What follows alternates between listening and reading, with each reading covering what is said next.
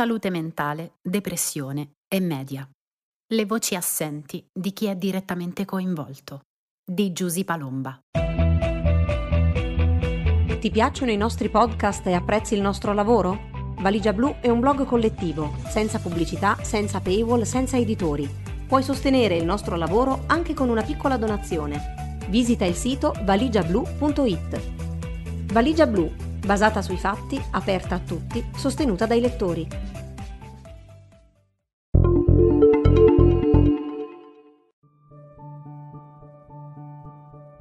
A volte ho avuto pensieri suicidi e non ne vado fiero. Questi versi, tradotti dal francese, fanno parte del nuovo singolo di Stromae, artista belga noto per l'intensità dei suoi temi, spesso scomodi e complessi. Enfer è la parola scelta per il titolo, di sicuro appropriata a descrivere l'ambiente mentale di chi soffre di depressione. È un inferno, esattamente come la considerazione che normalmente si ha della salute mentale. Qualcosa che brucia, qualcosa di inavvicinabile. È indicativo che questo inferno sia finito in una canzone.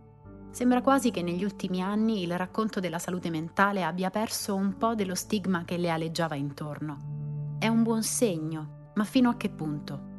E in che cosa si sta trasformando questo racconto?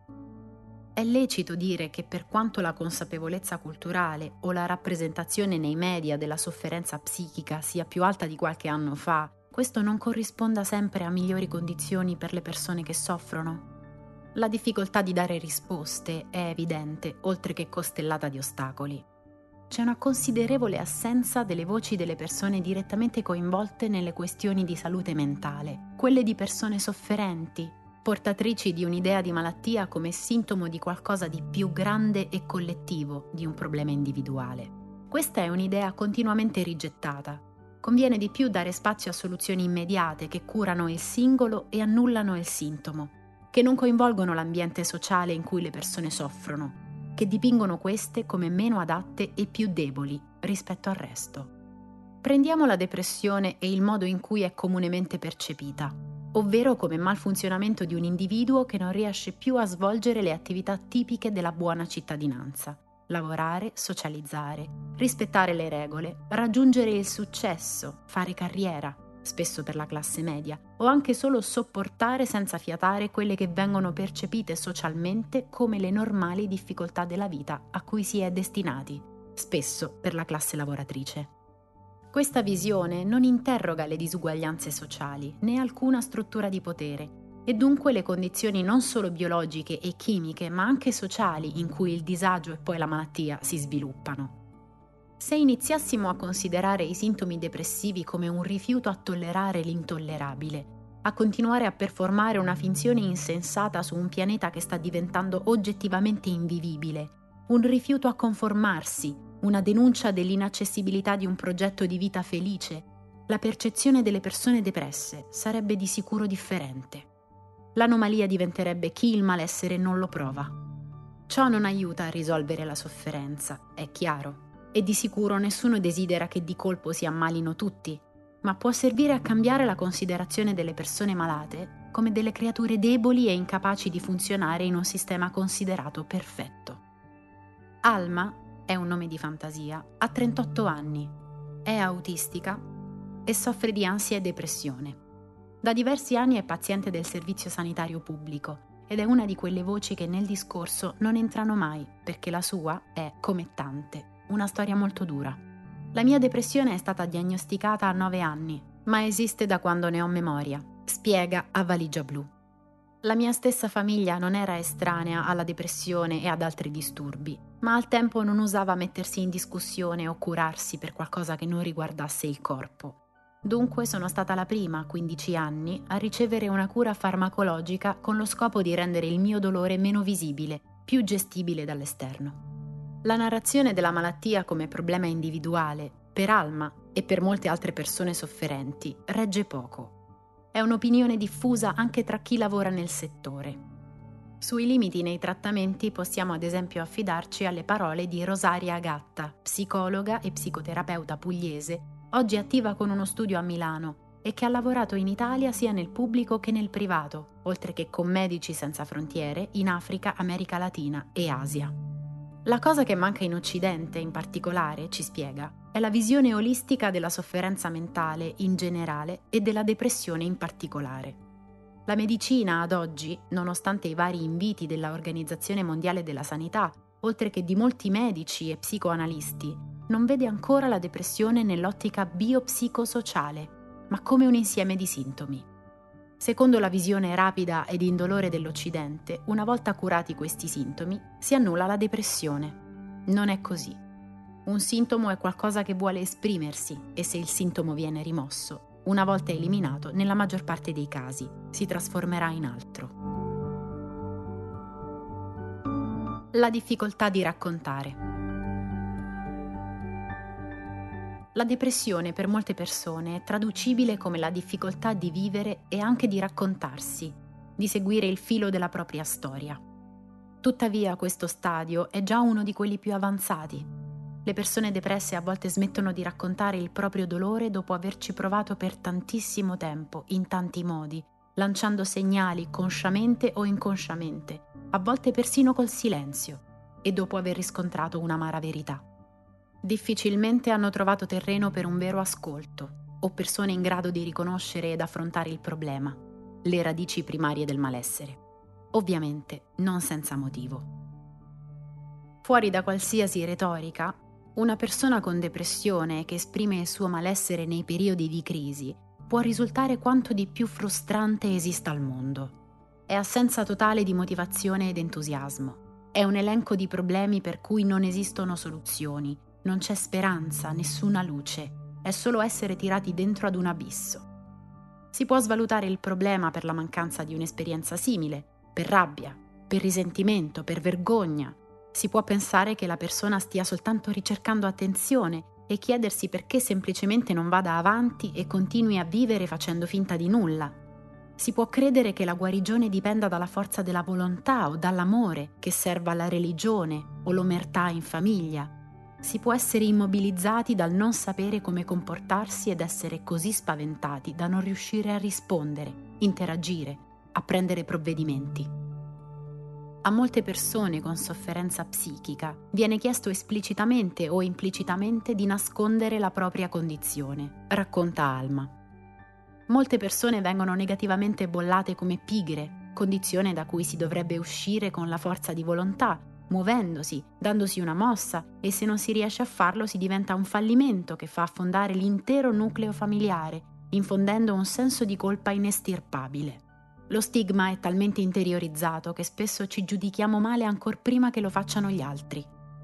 Molte volte questo porta ad un aggravamento di uno stato depressivo che in certi casi avrebbe potuto essere passeggero il senso di inadeguatezza della persona per non essere abbastanza adatta a svolgere le funzioni che tutti svolgono, per non riuscire a superare la depressione, raggiungerà picchi tali da preferire di gran lunga l'interazione con altre persone nella medesima condizione.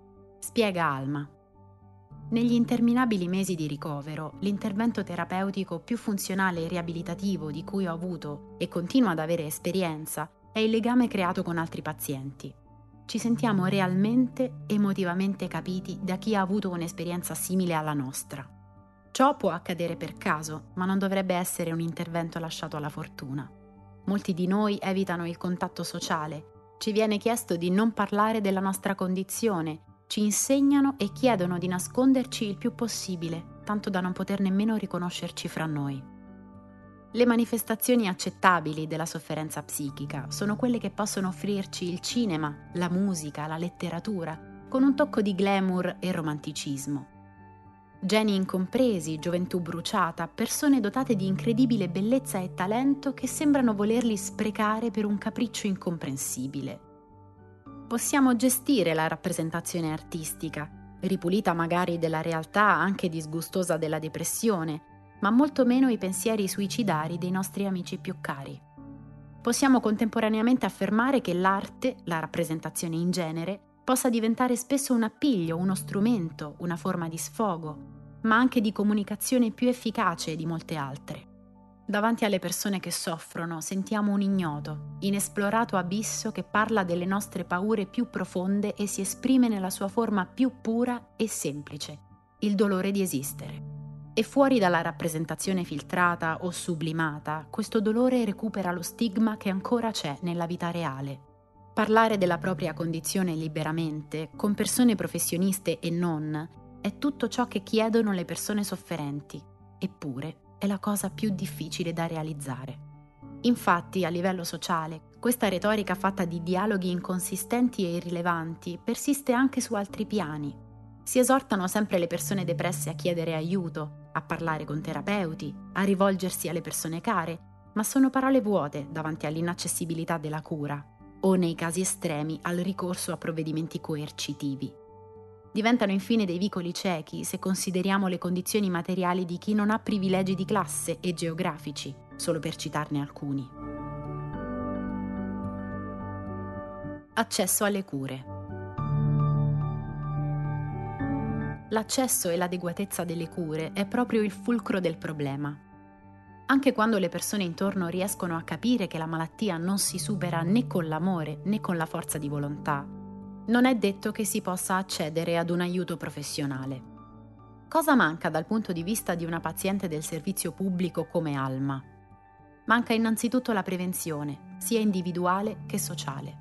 Spesso si arriva dal medico o dallo psicoterapeuta quando la situazione è già grave, a causa dello stigma, della tendenza a minimizzare il dolore emotivo e dalla mancanza di un supporto significativo. Il supporto, non solo medico, ma il mutuo supporto penso sia qualcosa di essenziale, da imparare fin dalle scuole elementari, se non prima. Il conoscere e prendersi cura sia delle proprie emozioni che di quelle degli altri sarebbe uno strumento molto potente su cui basare un programma di prevenzione. Per quanto riguarda i casi già in cura, sarebbe necessario ripensare il ruolo e la forma dei centri di salute mentale, che al momento offrono, oltre a poche sedute di psicoterapia, delle cure esclusivamente farmacologiche che hanno una funzione più contenitiva che curativa. Le misure istituzionali carenti, l'assenza di azione e l'inerzia di fronte a diversi approcci farmacologici e non incidono anche sui professionisti della cura, che lavorando in condizioni sempre più insostenibili, troppo spesso cedono al ricorso di farmaci per arginare le emergenze. Per intraprendere un processo terapeutico ci vuole tempo, spiega Rosaria Gatta. La farmacologia che risolve i sintomi è più veloce ed economica per il sistema sanitario ed è un sistema in cui in genere l'assenza del sintomo corrisponde alla guarigione. Questo si vede anche da altri aspetti sistemici. I posti letti dei reparti magari si riducono, le liste di attesa si allungano, ma i percorsi nel tempo si riducono a prescindere. Se la persona arriva a percorsi estremi, con minaccia di suicidio, continua Rosaria, l'approccio è farmacologico, scampare il suicidio e un ricovero di tre giorni. È chiaro che non è responsabilità di chi lavora, ma delle scarsissime risorse messe in campo. Il quadro naturalmente si è aggravato a causa della pandemia, sia per problemi posti al contatto diretto con le persone in cura, sia per le ricadute della stessa e dei provvedimenti presi per contrastarla sulla salute mentale delle persone. Come sottolinea Gatta, la situazione del Covid ha attirato un'attenzione tale sulla sofferenza diffusa a livello psichico e sociale che avrebbe potuto essere un'occasione importante per parlare di salute mentale e allocare risorse. Il bonus del governo avrebbe legittimato questo tipo di dibattito, ma non è passato e questo la dice lunga sullo stigma che ancora esiste l'accesso alle cure e il ricorso a trattamenti alternativi o che non siano solo farmacologici o che siano semplicemente efficaci incontrano numerosissimi ostacoli. Per concludere, forse è vero, si rappresentano più frequentemente e forse più facilmente i problemi di salute mentale, ma la cura è ancora per la maggior parte rappresentata come un vezzo della classe media. Una rappresentazione che può essere, se non deleteria, di sicuro non risolutiva per molte persone. Bisognerebbe poter partire da una diagnosi appropriata a cui tutti possano avere accesso per capire tempestivamente la severità della depressione. Nella totale assenza di piani d'azione e durante tutto il periodo pandemico è stato perciò importante l'apporto di progetti nati dal basso e a livello popolare, che oltre ad alleviare l'urgenza di disagi, hanno sottolineato quanto sia politica e collettiva la questione della salute mentale.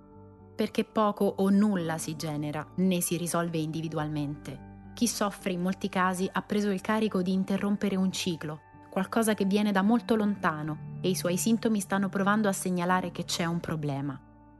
Non è un lavoro da poco, è il peso indicibile di chi sente intorno a sé o raccoglie l'eredità di un disagio irrisolto, qualcosa che magari altri hanno sofferto in precedenza o continuano a soffrire, ma per cui non esistevano né lo spazio, né il tempo, né le parole. Essere coscienti di questo è una questione di cruciale importanza, eppure quando pensiamo alla cura della salute mentale ci viene ancora in mente una persona sola in uno studio molto ben arredato a parlare dei simboli nei propri sogni che non è in grado di lavorare, di vivere la vita, di avere relazioni e provare gioie. La dimensione più ampia del problema difficilmente viene contemplata e culturalmente siamo forse ancora allo stadio della diagnosi della malattia collettiva. Ma spostando in modo riduzionistico la malattia alla collettività, si sceglie ancora una volta di non vedere le persone con depressione, il diritto a diagnosi, cura e relazioni sociali. E in questo ritardo nonostante la sofferenza psichica non discrimini nessuno, sono le fasce più deboli a pagare il prezzo più caro. Perché nell'assenza di cure adeguate e accessibili, il privilegio diventa l'unica possibilità per il recupero e il benessere, la capacità di estinguere o ravvivare le fiamme di quell'inferno. Se ti trovi in una situazione di emergenza, chiama il 118. Se hai amici o conoscenti con pensieri suicidi, chiama il telefono amico allo 02 2327 2327 tutti i giorni dalle 10 alle 24 o il servizio della Samaritans Onlus attivo dalle 13 alle 22 al numero verde 06 77 20 8977.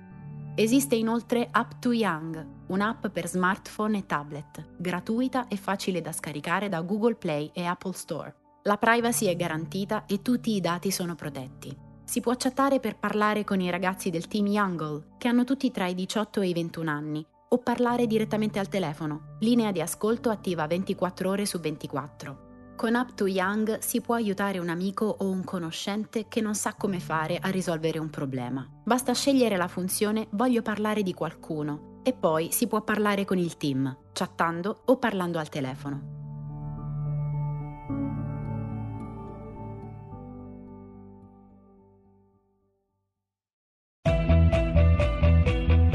Ti piacciono i nostri podcast e apprezzi il nostro lavoro? Valigia Blu è un blog collettivo, senza pubblicità, senza paywall, senza editori. Puoi sostenere il nostro lavoro anche con una piccola donazione. Visita il sito valigiablu.it. Valigia Blu, basata sui fatti, aperta a tutti, sostenuta dai lettori.